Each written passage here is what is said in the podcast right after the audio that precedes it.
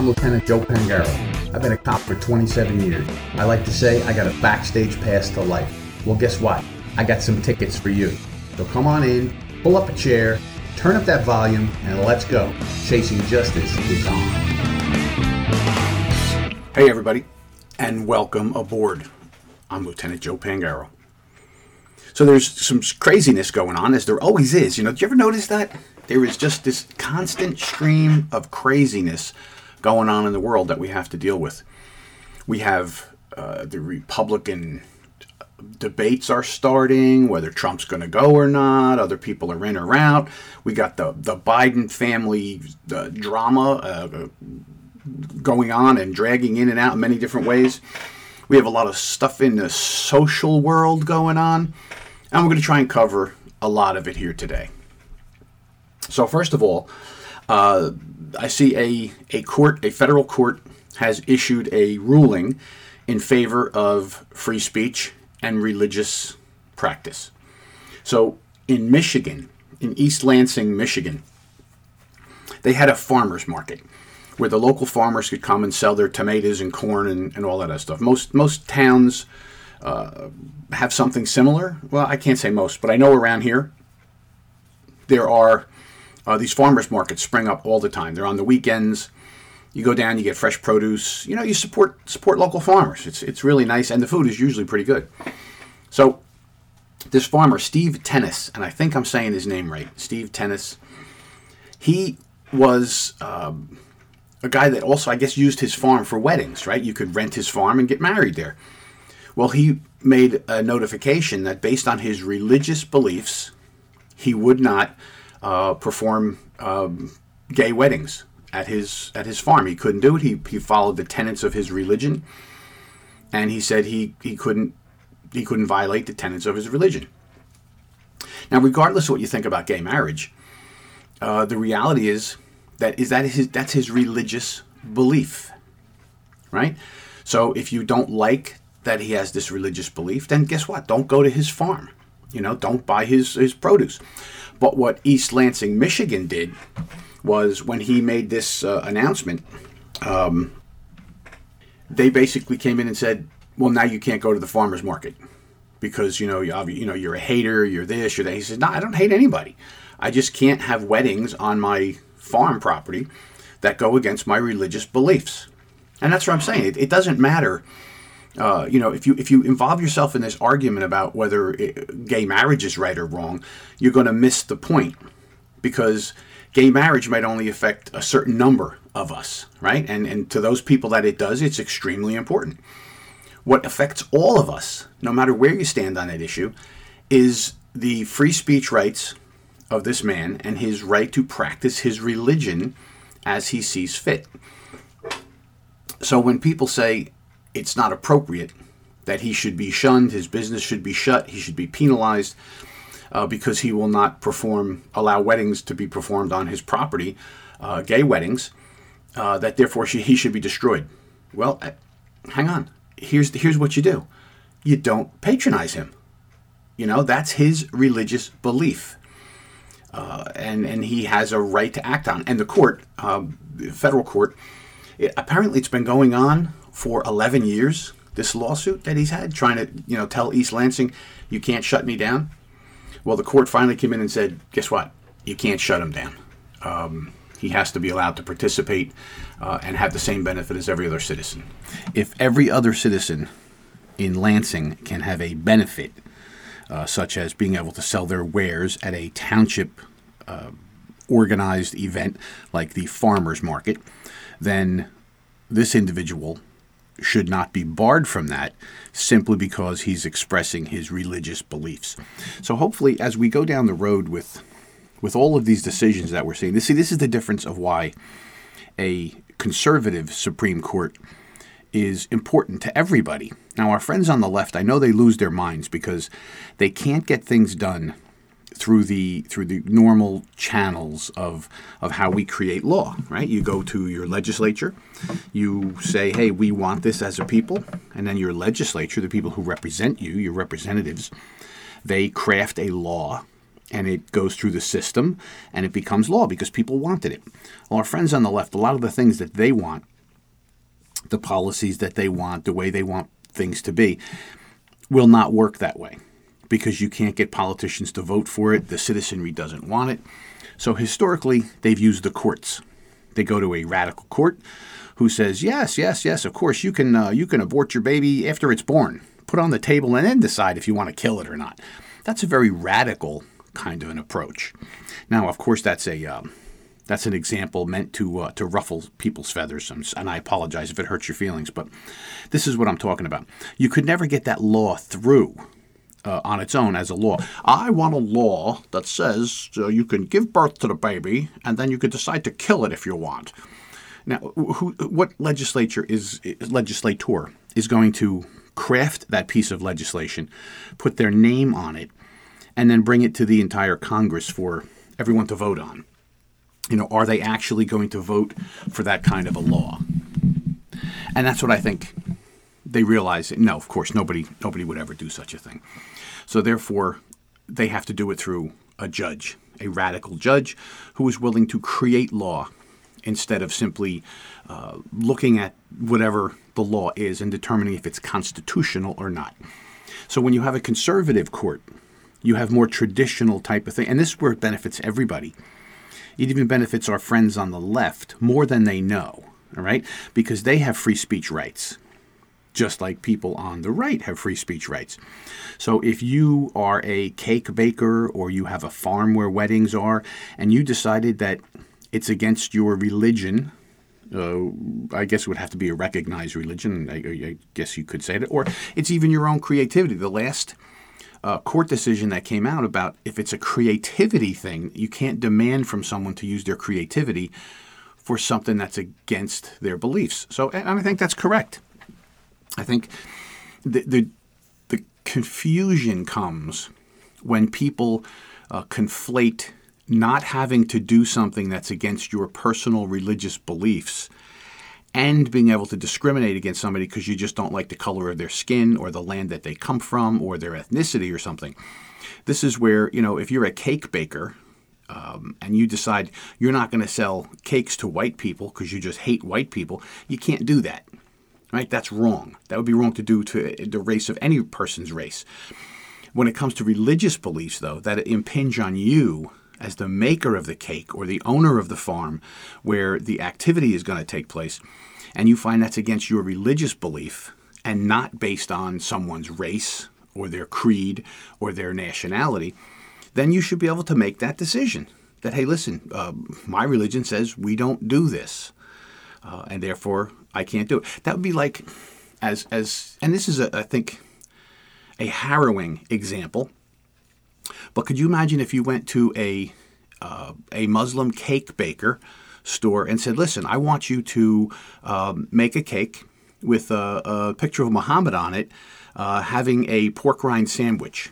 Now that would be so offensive to someone of the Muslim faith that of course they shouldn't have to do that. That's against their religious beliefs and their underpinnings. But you could certainly go in there and now you demand that they have to make that kind of cake for you. That would be absurd on its face. Um, it, it, also depends a lot on uh, whose axe, uh, who, whose ox is being gored, right? So if it's okay to go after Christians for their Christian belief, but it's not okay to go after other religions, right? So we well, we might say to somebody, I don't care what your religious belief is, Christian, you'll make the cake, even if it's against your beliefs.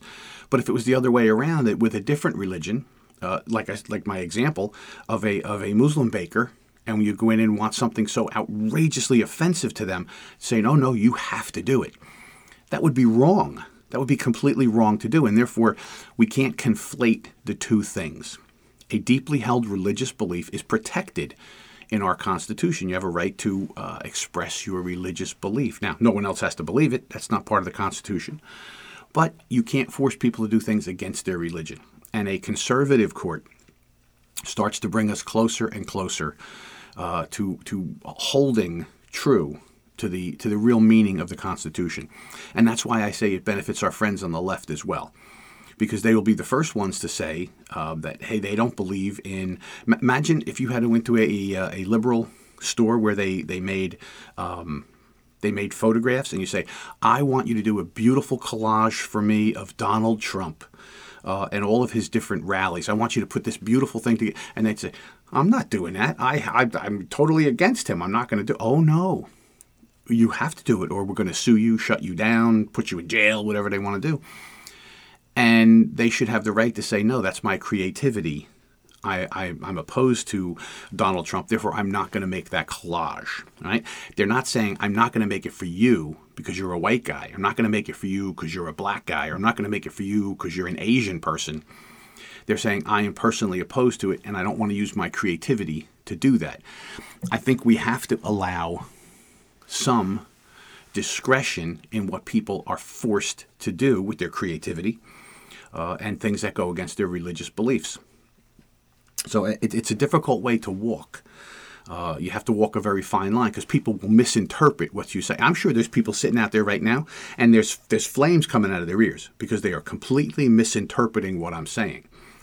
But I'm simply saying is you can't force people to do things that are personally offensive to them uh, or are against their religious beliefs. You know what you can do? You can go to a cake baker up the street that will make you the cake that you want. It's as simple as that. Um, there's lots and lots of people out there in business that'll be willing to do anything for anybody, no matter what it is. Um, but I think you get to protect your beliefs, your religious beliefs, or whatever they are, as well as anybody else in this country. So I'm glad to see that Mr. Tennes, and I, like I said, I think I'm saying his name correctly, Steve Tennes, uh, from East Lansing in Michigan, uh, his, his Country Mill Farms uh, was just uh, received this this win. Now, of course, it's it's an appellate court. I think that he won, so it, it's going to go probably up to the to the next level because I'm sure East Lansing is going to say, "Oh no, um, you will allow weddings for everybody that we say you will on your property." They're going to try and force his hand and override his religious uh, beliefs. Uh, and again, not right, wrong, or indifferent. They're his religious beliefs. You don't have to agree with them. You can think they're wrong, but they're his and therefore you can't make him go against his religious beliefs. Simple as that. Uh, but I'm sure it'll end up in the Supreme Court and with a, a, a conservative Supreme Court. All of our rights are going to be protected. All of us, people on the right and on the left. What's different is when you have a radical left wing court, they will find laws, they will make law based on things that are out there that they you cannot get through the normal way. See, that's the difference between the two. Uh, a conservative court is going to uphold tradition, uphold your constitutional rights, whether you're on the right or the left. On the left side, they will take the left position and they will burn your rights. They will create new rights that don't exist. They will do whatever they have to do to get the left wing agenda through because it can't get it through the regular way. If it did, Okay, say they could get together and say, hey, we want this law uh, that uh, you know, school children uh, have to burn the American flag every morning. Uh, we want that law because we think America's bad and we think we should be able to do that. And if they could get that, a legislator to write that up, and it went through state, local government, federal government, and people voted on it, and it was signed into law, well, if that was the majority, if that's what people voted for, um, I might not like it, but that becomes a community standard law, right? And it's that's how our system works. But because we know that most of the stuff on the left would not make it through that process, that's why they have to cling to the courts, and that's why they want radical courts. That's why they don't want traditional courts. They want new law made um, where there is none. Okay, so I, I think we've uh, we've talked that through uh, enough there. Um, what else is on my list here? Oh, so here's something kind of miraculous since we're kind of talking uh, about some things involved with religion. You know, the horrific, horrible fires uh, in Hawaii that uh, there's still a thousand people missing.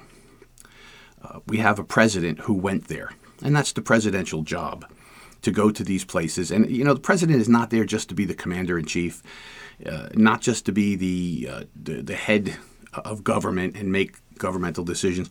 The president is also supposed to be a reflection of our people.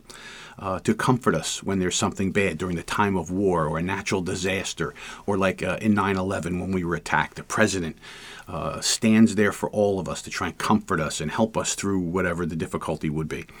So, going to a scene like this, which is so horrific, um, so horrible. I mean, I heard I heard express, expression today and yesterday where people were talking about some of the people who did survive the fires are going through the ash of their neighborhood looking for their children's bones, ashes, whatever is left because they were completely uh, destroyed by the flames. Children, family members, friends, completely destroyed by the flames. And these people are searching through the ashes looking for some some piece of a loved one. And it, it, you know, if we're not there at that fire right now, it's hard to to imagine that. it, it is for me anyway. Very hard to imagine that. Um, I'm trying to be uh, empathetic and understand how horrible that must be, but I'm not there. Um, and I do I do pray for those people because that's you know entire families were wiped out. You know, imagine imagine if it was your family and half of them got wiped out and the other half are alive. So so that's terrible.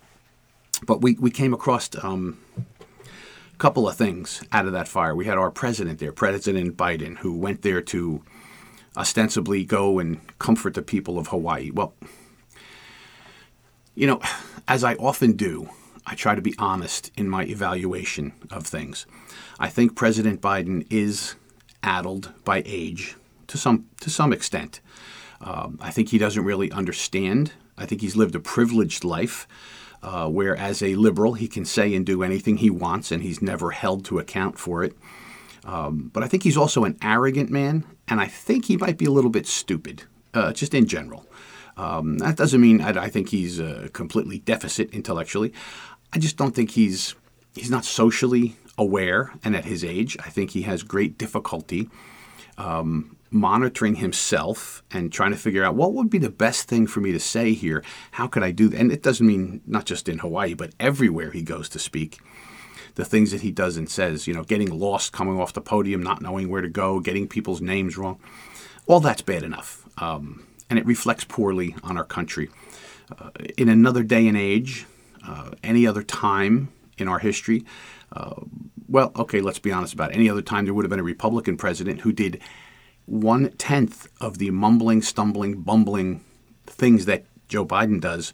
That's all you would hear about on, on these news media shows, day and night. They'd be talking about Donald Trump slid coming down a, uh, a little bit of a ramp because he had some slippery shoes, and we heard for five days how he's fit. He's not physically fit to be president. He must have some kind of brain disorder. He must have some kind of problem. He can't walk down a thing. Meantime, Joe Biden falls up and down the stairs on Air Force One on a regular basis. He trips and falls, falls off of bicycles, falls out of his house. Uh, and it, oh, that's that. That don't mean that don't mean anything. We see pictures of him at asleep. He's asleep at, at, at official gatherings, and that's no big deal. Um, but they had a picture of Ronald Reagan one time with his eyes closed in the middle of a lengthy meeting. Oh, he slept. He he's not fit to be president. He's not fit to be president. Meantime, you see Biden all the time falling asleep. And again, I don't hold that against him. He's an elderly man, and he is not fit for the office. The office is too um, too stressful for someone of his age and mental capacity. And I think knowing the little bit that I do about um, Alzheimer's, I think he's probably on that road. Uh, you know, his his angry outbursts, uh, all that kind of stuff. I don't want this to be a, a slap at Joe Biden. I'm simply saying when he went there, and here are these people grieving, and here shows up the President of the United States. Now, uh, he said it was two weeks, and he he didn't come for two weeks because he said he didn't want to get in the way. And people, that's not true. He's, I, I, listen, when the president shows up, they have to block off roads. They have to make all kinds of concessions because he's the president, right? They have to do certain things. So I can see that. I can see that um, maybe yeah, maybe he would get in the way of the rescue efforts or whatever they were doing. So two weeks, yeah, that's a long time. He could have probably went a week ago, but he got there. He's the president, and he's trying to do presidential things. Unfortunately, um, because he is inappropriate and maybe he's not smart enough to understand, or maybe he's just addled, when he gets up there and he starts trying to compare his life experience which is one of the folksy things they say about Joe Biden. Oh, he's a uh, he's he's a man of the people. He's a real guy. People, you know, understand him. You know, he's Uncle Joe, and, and maybe maybe there is some capacity of that uh, in his personality or, or his portrayal of who he is. But he goes there in front of these people who are suffering and looking for comfort, And he says, Well, you know, I know how you feel. Uh, because we had a fire in my house in Delaware that my wife was trapped by the flames and she couldn't get out, and it was horrifying. And I almost lost my Corvette. And then you find out that, yeah, there was a fire in his kitchen. Took a couple minutes to put out. The fire department did come and put it out, but Jill wasn't trapped by the flames. Uh, it didn't almost burn down his house uh, and didn't burn down his Corvette. So that's the first thing is that come out and say a story like that would have to be offensive to people who are sifting through rubble to find the bones of their children who died in the in the conflagration, right? Think about that. How horrible that that was. Eh, but it goes back to his his folksiness. He wants to connect. He wants to tell a story that boy I understand because I've been through something similar. Well, he's not been through anything similar like this.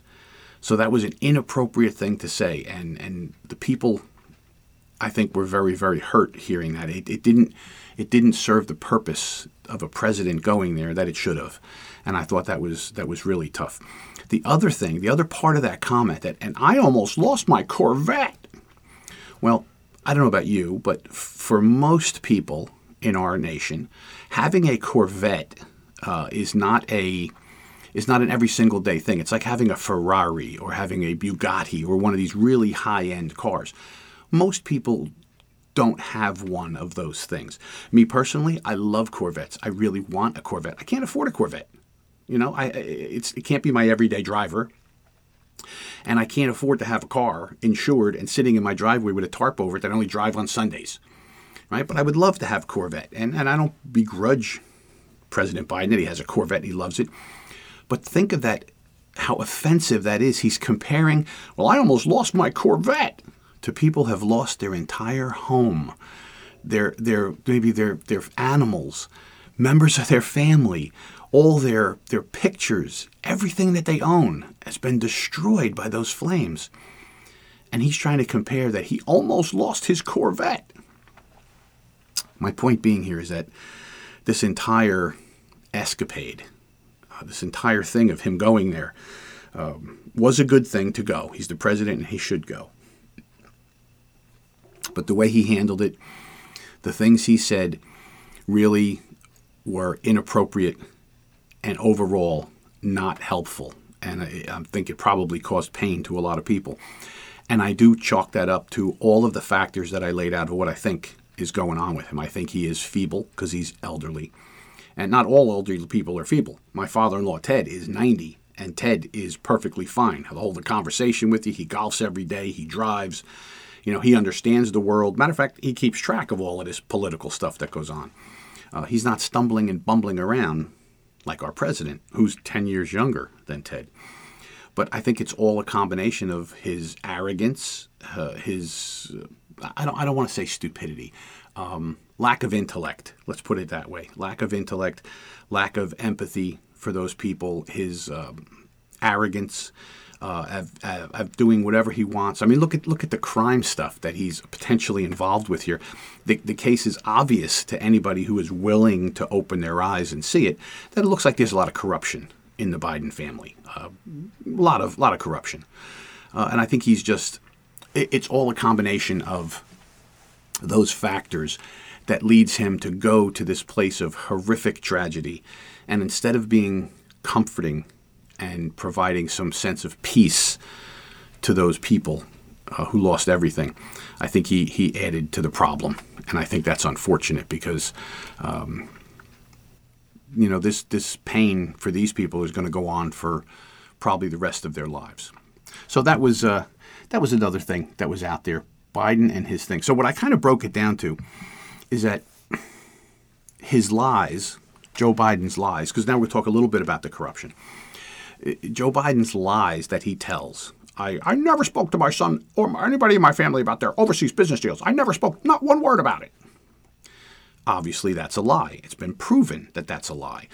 What I think is is amazing is that the press who heard these statements and just said, "Oh yeah, of course, of course." He talks to his son every single day. His son's flying on Air Force One around the world with him to go see Chinese business deals, and he never even once asked him, "Hey son, what'd you do while you were there in China, um, Air Force One with me?"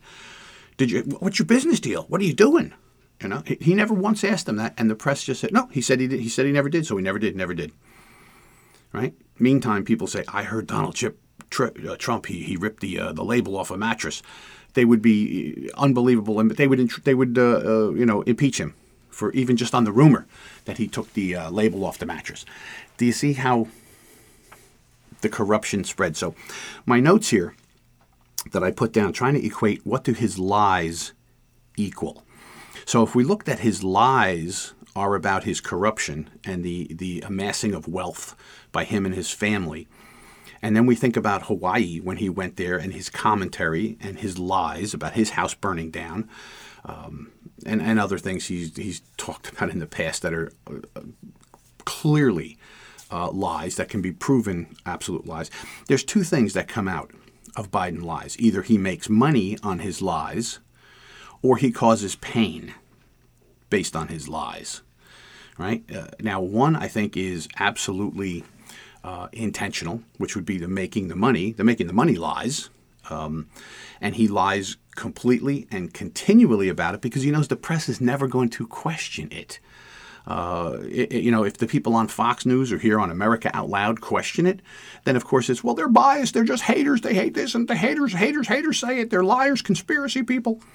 That's who's saying that. Everyone else is saying no, we believe him 100%. What's there not to believe? Of course, he didn't have anything to do with the, this, his son's business dealings, and he never talked about it.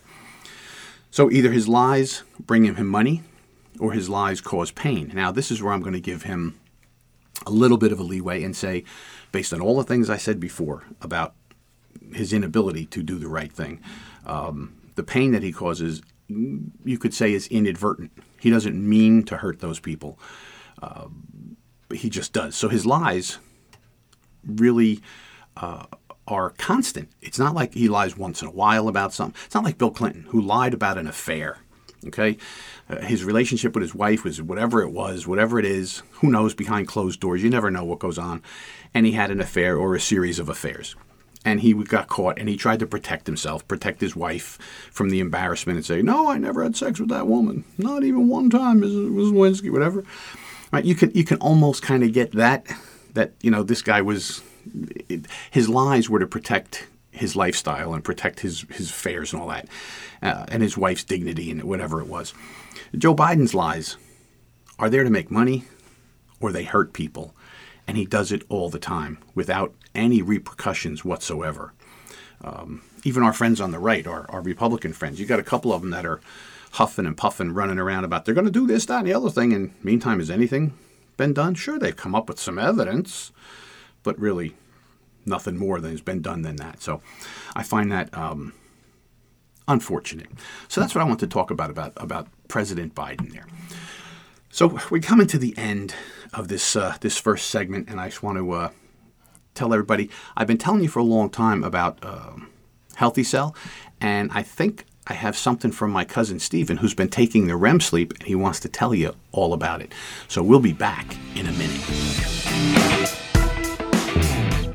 Trouble getting to sleep and staying asleep is infuriating. Your mind races, you toss and turn. Nutrition company Healthy Cell created REM sleep to help you quickly fall asleep, stay asleep, and sleep deep. Unlike other supplements that don't work, REM sleep is not a pill. It's a gel you swallow with ultra absorption of science backed ingredients supporting all four stages of sleep. Go to healthycell.com and use code OUTLOUD for 25% off your first order. Risk free. Love it or your money back. Guaranteed. Healthycell.com. Code code OUTLOUD.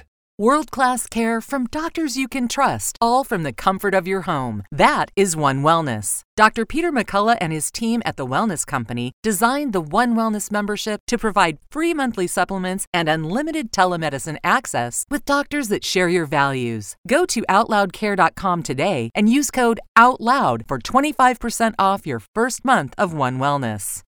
The pandemic may be over for some, but millions of Americans are needlessly suffering from the long term effects of toxic spike protein from COVID 19 and the vaccines. Fortunately, Dr. Peter McCullough and his team at the Wellness Company designed their spike support formula with the miracle enzyme nattokinase, scientifically studied to dissolve spike protein so you can feel your very best. Go to OutLoudCare.com today and use code OUTLOUD for 25% off your first order. For 25 years, Global Healing has proudly produced the highest quality supplements and cleansing programs that are rooted in nature and backed by science. Get 15% off all of our products using code OUTLOUD. Global Healing, giving you the power to take control of your health naturally. Well, the out loud truth was the rallying call that started it all. America Loud News was an idea, a movement, a place where folks would feel comfortable speaking the truth without being censored or canceled. The First Amendment is alive and well.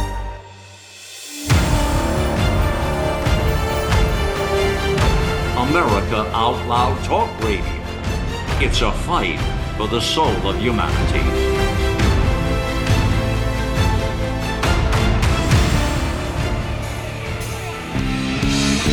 All right, everybody, welcome back. Here we go. Now, I told you, uh, you know, the Healthy Cell products are on the network here. Uh, I use them. I use the uh, the Immune Boost. I think it works great. Remember the last couple episodes, I was sniffling and sneezing. I'm telling you, I think it's allergies, but I'm not sure. But I start to get a thing, and it, it goes away. It, with, within a day, I'm, I'm back to normal, uh, and and that's what happens with me. The Focus Factor product uh, is for people who are starting to have a little bit of a problem. Actually, they should probably send some to the White House for uh, for President Biden. Maybe it help clear up his his cognitive uh, disabilities. Uh, and we're going to hear from the guys in the neighborhood. Uh, in the next couple of episodes, they'll be back. You know, everybody's uh, running around being busy. But the one thing that I that I talked about was the REM sleep product. Now, I don't have a problem sleeping. I sleep like a baby. Uh, but I know there's lots of people out there that do have problems sleeping. Uh, my, my cousin Stephen, he's a young guy. He's in his maybe mid 30s. And he works hard. He's a hard-working guy. Uh, he's out there taking care of his family. And I find out that he's having trouble sleeping. So I Stephen, you're having trouble? He goes, Oh, Joey, it's terrible. I, I wake up. I can't go back to sleep. I'm up all night long. I'm exhausted. So I, I bought some of this uh, REM sleep stuff from Healthy Cell for him, and I gave it to him. And after the first time he used it, he said, Wow, man, what a difference it made in my life. So then he started buying it. And I kept telling him, Hey, I want you to come on and tell everybody your experience. But it's kind of hard to get, get the two of us together in the same room. I saw him the other day and I said, Hey, Steven, I'm going to turn on my recorder here and I want you to tell me. So here, this is real quick about the REM sleep product from Healthy Cell. Listen to this.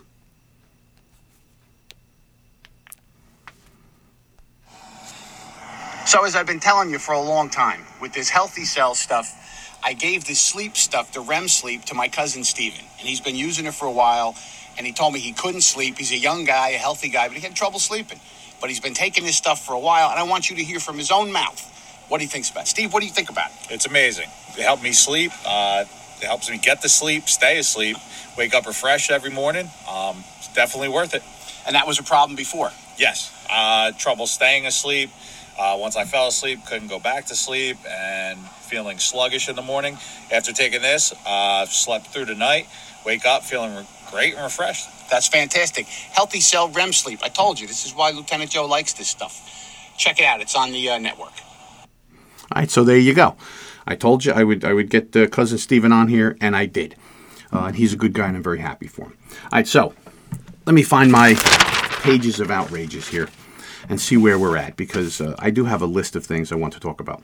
So, you know, the internet. The internet is it's a it's a blessing and it's a curse. It is a very very powerful tool for work, for connection. Uh, look at us right here. You know, we're we're on the internet here and we're connected there's untold numbers of of ways to find entertainment on the internet. There's ways to learn things on the internet. Uh, you could take courses on the internet. I teach over uh, over the internet. You know, I have police classes and other classes that I teach on the internet. It's it's really it's an amazing uh, reality that we have this. It has also opened the door to scammers to criminals who, you know, it's a shame they use their their brains for evil instead of good. Um, but they do. They go out, they take advantage of people. How many fishing expeditions have you been a part of where you get uh, an email or something that you think it's from your credit card company? It looks just like it's your credit card co- or your cable company or your car sales, whatever it is. and says, click this link so we can help you because there's a problem with your account. And how many thousands of people click the link? Uh, and then their computer gets hacked and they, they, you know people lose all kinds of stuff. I used my my business card. I was on a business trip, and I used it to pay for some parking. Now the parking was uh, one of those things where you pull in the car, you have a you park it, and there's a, uh, a slot number where you're parked, and you walk over to the machine. You put in your credit card and you punch in the slot number and you pick the amount of time you want and you pay for it. And then, you know, when, when they come through to check, they check the machine, they find out every spot is paid for. If you're not, they tow your car. So you want to make sure you pay for your, your parking. So I did that, and it was like a $30 parking fee for a day. Well, two days later, I get home and I'm checking my business account because I go over all my expenses and I try and keep keep track of all my expenses.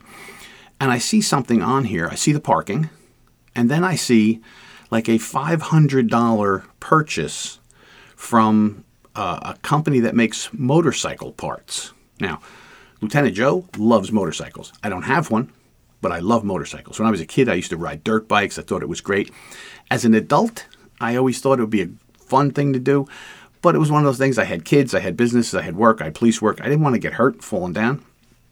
So I never got a motorcycle. You know, mm, maybe maybe I will now, but uh, I never had one through all these years. And I, I love motorcycles, but I certainly did not buy $500 worth of motorcycle parts with my business credit card. So I go down to my bank and I say, hey, listen, this, uh, this looks faked up.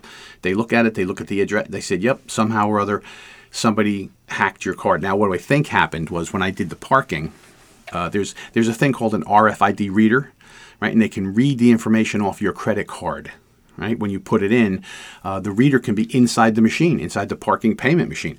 They have them uh, in gas stations sometimes. You pay for your gasoline with a credit card, and there's a reader in there, and somebody's you know stealing all your account numbers and ordering stuff. Uh, there was a guy one time. Uh, he was on the, by the by the Garden State Parkway in New Jersey. He had a an RF reader that could read pretty far. It could capture things from a couple hundred feet away, and he just sat at the toll plaza, and every car that rolled up, he was able to read people's credit cards, their debit cards, get all their information, and he had all their account information.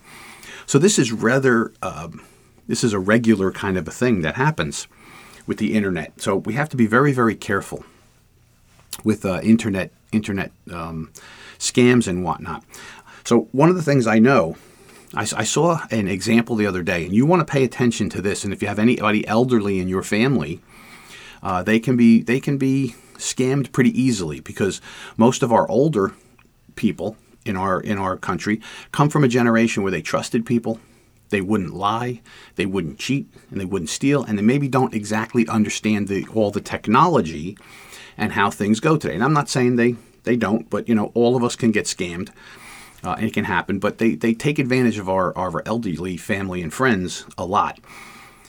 So i saw there was this um, there was an example that came out and said somebody got a letter, an email from Citibank, which is a, a big bank, right? A very reputable bank. And they said, There's a problem with your account. Please click this link. And the person didn't do it. They didn't click the link because they said, Wait a minute. The bank wouldn't send me uh, an email like that. They would call me on the phone. They'd send me a letter. They, they wouldn't just, this is where those scams come from. And they showed you uh, the expert that looked at it at the bank because they went down there and said, Did you send this? And they said, No. Here's where it says Citibank, right? And then you look at the address. When you roll your mouse over the address, you see the full address of where the email came from. And the letter A in the address, it was a bigger address than just Citibank. It was Citibank Awards Program or whatever.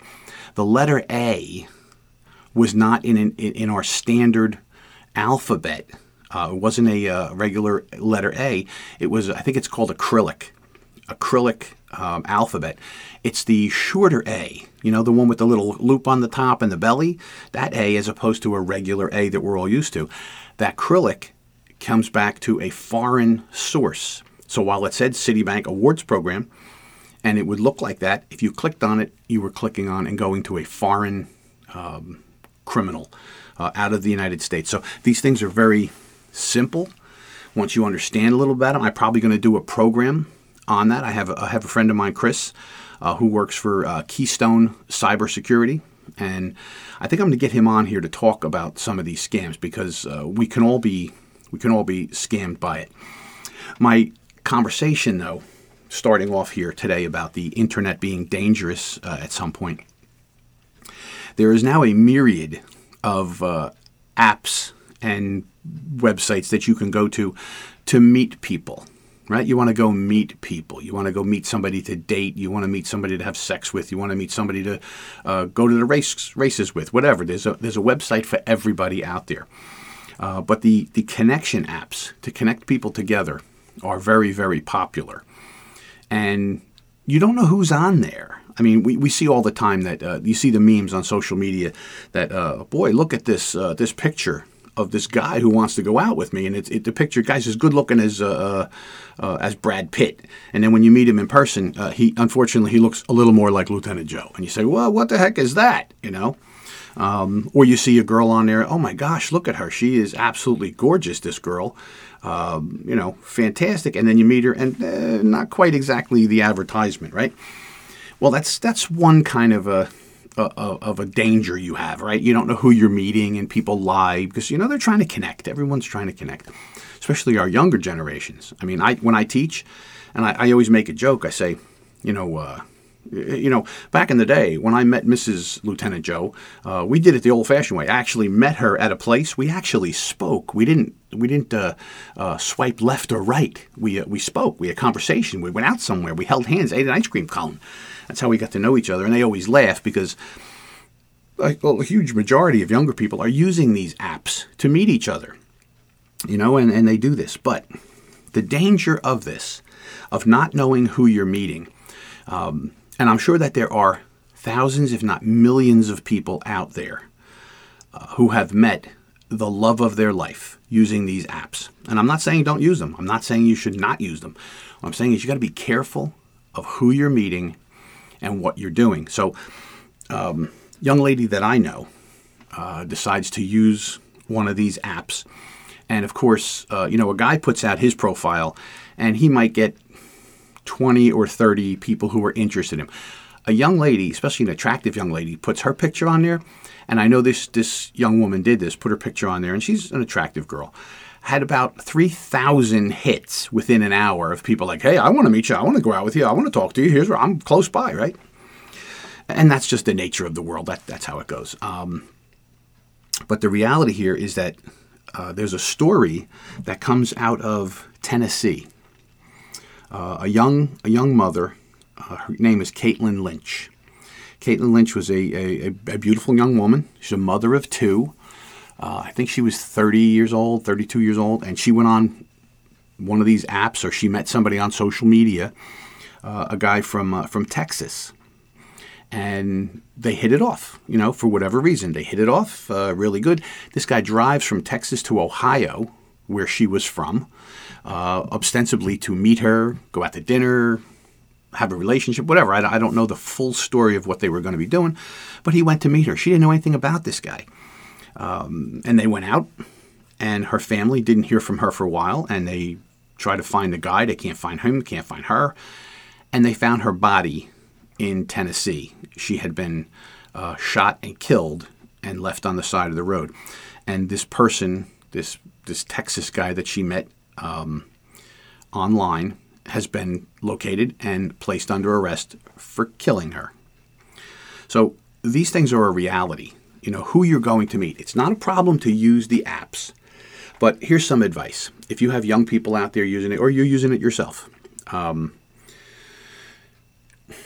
meet in a public place. Right? Don't meet at your house or your apartment where this person gets to come in and see where you live day one. Meet them at a public place. Plan on staying in that public place for the entire time that you're talking until you get to know really who this person is. I would also say be wary of someone who's coming from multiple states away to come and see you. Um, there's a lot of fish in the sea, right? And right in your neighborhood, there's probably lots and lots of people you could get along with. You know, so what would motivate somebody to come from several states away to come and see you? That would be a red flag for me. Um, so keep your eyes and your ears out for these kind of things because you don't know who these people are. And the the internet stories are are are numerous of people who met somebody and then they were killed by this person when they showed up. Uh, we see it all the time. We see people who do meetups to buy to buy stuff, to buy motorcycle parts, uh, and then they meet up and uh, they meet on the internet and they show up to buy and sell the parts and they get robbed and shot and killed, right? Or trading off a car, they're going to sell a car and they get killed. You don't know who you're dealing with. The anonymity of the internet is what creates the danger. This is why you, you got these pedophiles that will go on there and uh, they search around and they're looking for young boys and young girls who are maybe disaffected, who are unhappy at home, maybe they have terrible home lives. Uh, and they meet this person and they they talk them up and hey let, why, let's meet at the hotel you know this is that guy's TV show right he would he would go to the house with a six pack of beer some condoms and some lubricant and he would be meeting a 14 year old girl and then he would be confronted. Hey, what are you doing here? Oh, nothing. I just met this uh, this person online. We were going to go to lunch or something. You know, yeah, but dude, you're from Ohio and you are in Texas.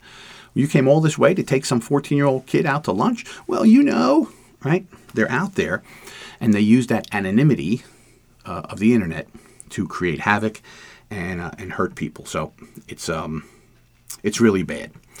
So be careful.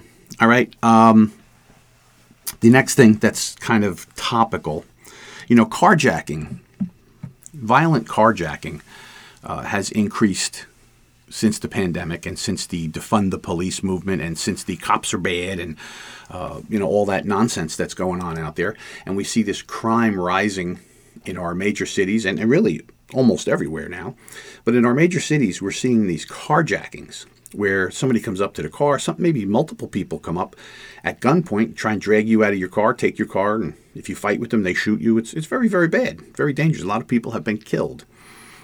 Uh, so recently, uh, there was a carjack in Chicago, of all places. Imagine crime in Chicago. There's crime in Chicago. Who would know that there's crime in Chicago? Uh, this guy is, he's, I guess he's like uh, one of these car for hire guys, right? An Uber or Lyft guy kind of guy, that kind of a job he has. And he gets a, a pickup call to go meet somebody at this corner, pick them up, and take them somewhere. And a guy and a girl get in the car.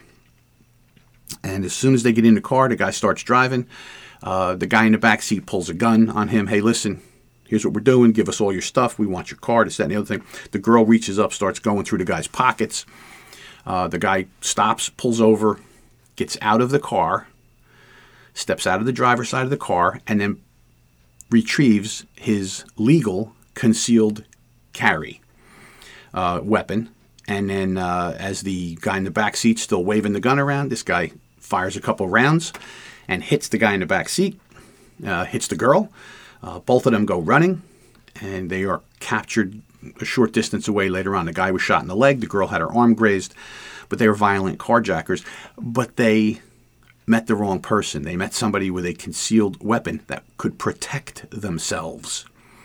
See, criminals expect us not to be able to protect ourselves, and in most cases, we can't. We don't have a weapon.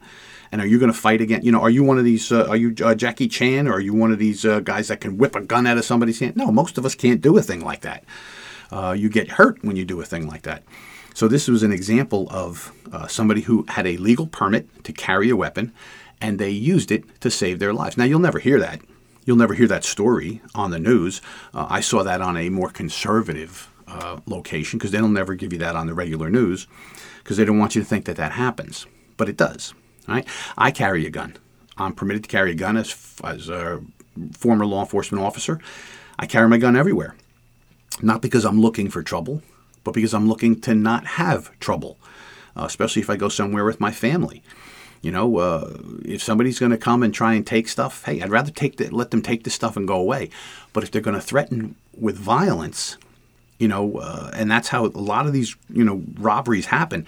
The person doesn't intend to kill you, your wife, or one of your children, uh, but maybe they're high, they're drunk, they're having some other kind of problem, some other kind of mental issue. They pull a weapon to rob you. They get nervous. They accidentally pull a trigger, and it shoots and kills your kid, kills your wife, or kills you. So, in some of these instances, uh, being able to protect yourself uh, is really the right thing to do. You have a right to protect yourself. And we're seeing our, again, we're seeing our courts, uh, our more conservative courts, start to realize that when it comes down to a choice between a victim of a crime and a criminal who perpetrated the crime, we should come down on the side of the victim. not the criminal. And you go, but it's not fair. Criminals, they're, they're ridiculous. All right. Uh, who's this? This uh, AOC, uh, the congresswoman, and she's out. And I saw a, a really funny uh, posting the other day. They showed a bunch of people who went in and did one of these mass shoplifting, smashing open jewelry store um, countertops and stealing all this jewelry. And in the meantime, they got her superimposed going, people that are doing this are doing it because they need to buy diapers for their children, because they need to be able to feed their children because they're starving, because our country's so unfair. And, and it's, it's such a terrible. In the meantime, you know, you see this very organized group of people with masks on and they're smashing, all, they're stealing jewelry, right? Because they're going to go buy diapers because that's what they really need, right? Absolutely ridiculous. Um, so I, I find that interesting if you look at the statistics, and I will look this up and, and bring it up on another episode, but I'm going to give you uh, some basic idea. I think they say legal firearms are used about 500,000 times a year to protect yourself. Now, there are 30,000 handgun murders, gun murders, no doubt about it. A large majority, then, when we look at them, are in criminal activity. All right, they're not uh, not people just going out and shooting up the world. You know, somebody's robbing somebody, they're gangbangers uh, going after each other, whatever it is. Um, that's where most of that comes from. Uh, and then there's a small percentage of it is suicide. People use a weapon because it's an effective way to commit suicide. Uh, but if you took out all of those criminal activities, you know, very few people are running around just shooting each other. That being said, do I think um, that the more people that are carrying weapons increases the chances of two two idiots being drunk in a bar. And normally they would uh, argue or they would throw a punch at each other. Now they might pull a gun and shoot each other. Yeah i think i think that's a reality. But i think that's far and few between because otherwise we would see a million people uh, shot dead constantly. And we're not seeing that. That's not what we're seeing. So i don't know that that's uh, actually going on. All right so i want to talk about that that carjacking. Now there is one more thing. I want to go back to the fire in uh, in Hawaii real quick. Uh, Miss Kathy uh, showed me a story today, kind of miraculous. Uh, there was a church compound uh, in where the fire was, and it consisted of the church building, you know, the steeple with the church, and you know, you got the cross on top. That's the church, right? That's where the people go in to pray. And then there was a, a convent or a place where the nuns lived there was the rectory where the priests lived. There was some outbuildings involved, and this this fire, this conflagration, came roaring through the community, and it re- literally devastated everything in this community except the church. The flames uh, appear, you know, and I'm, I'm going to word it like this: that the flames came in, the, the wall of fire is coming, and went around the church building and destroyed everything else but the church building. Uh, and if you go look it up, uh, Church Survives um, in Hawaii, uh, you go then you see the picture of this church, and it's like everything around it is has been reduced to ash, except the church itself. Right? I find that absolutely amazing. Is that a miracle? Is that um, is that a message from God? Hey, you know the church will protect you if you if you do the right things. I don't know, but I think it is absolutely amazing uh, that that actually uh, that actually happened. All right. So one of the things that I that I wanted to um, to talk about a little bit because we're, we're you know we're running out of time here again is I want to tell you about uh, my books. Right? I'm only going to tell you real quick. Um, so I've written two books, actually three. Right. Um, one is about the dangers of vaping. Right? Vaping is not is not good. It's not better than cigarettes. It has its own problems. You know, those vape pens, they explode, they go on fire. People have been killed by them blowing up. Uh, and our kids are running around vaping like crazy, right? And they're vaping with THC, they're vaping with opium, all kinds of stuff. So my first book was self-published. It's called The Dangers, Health Risks, and Consequences of Vaping. It's on Amazon. You know, you can find it. Uh, it was written by myself and Dr. Christopher Bader, uh, who's a friend of mine. Uh, he works in a emergency room. And he sees all these people coming in with all these vape-related uh, maladies. So that's why we wrote about it to explain to everybody that. But my my two books that come from Blue 360 Media, uh, Blue360Media.com is my publisher. Uh, and they publish stuff for law enforcement. They publish things for first responders. They publish uh, books and materials for lawyers. Right? They're they're nationwide company.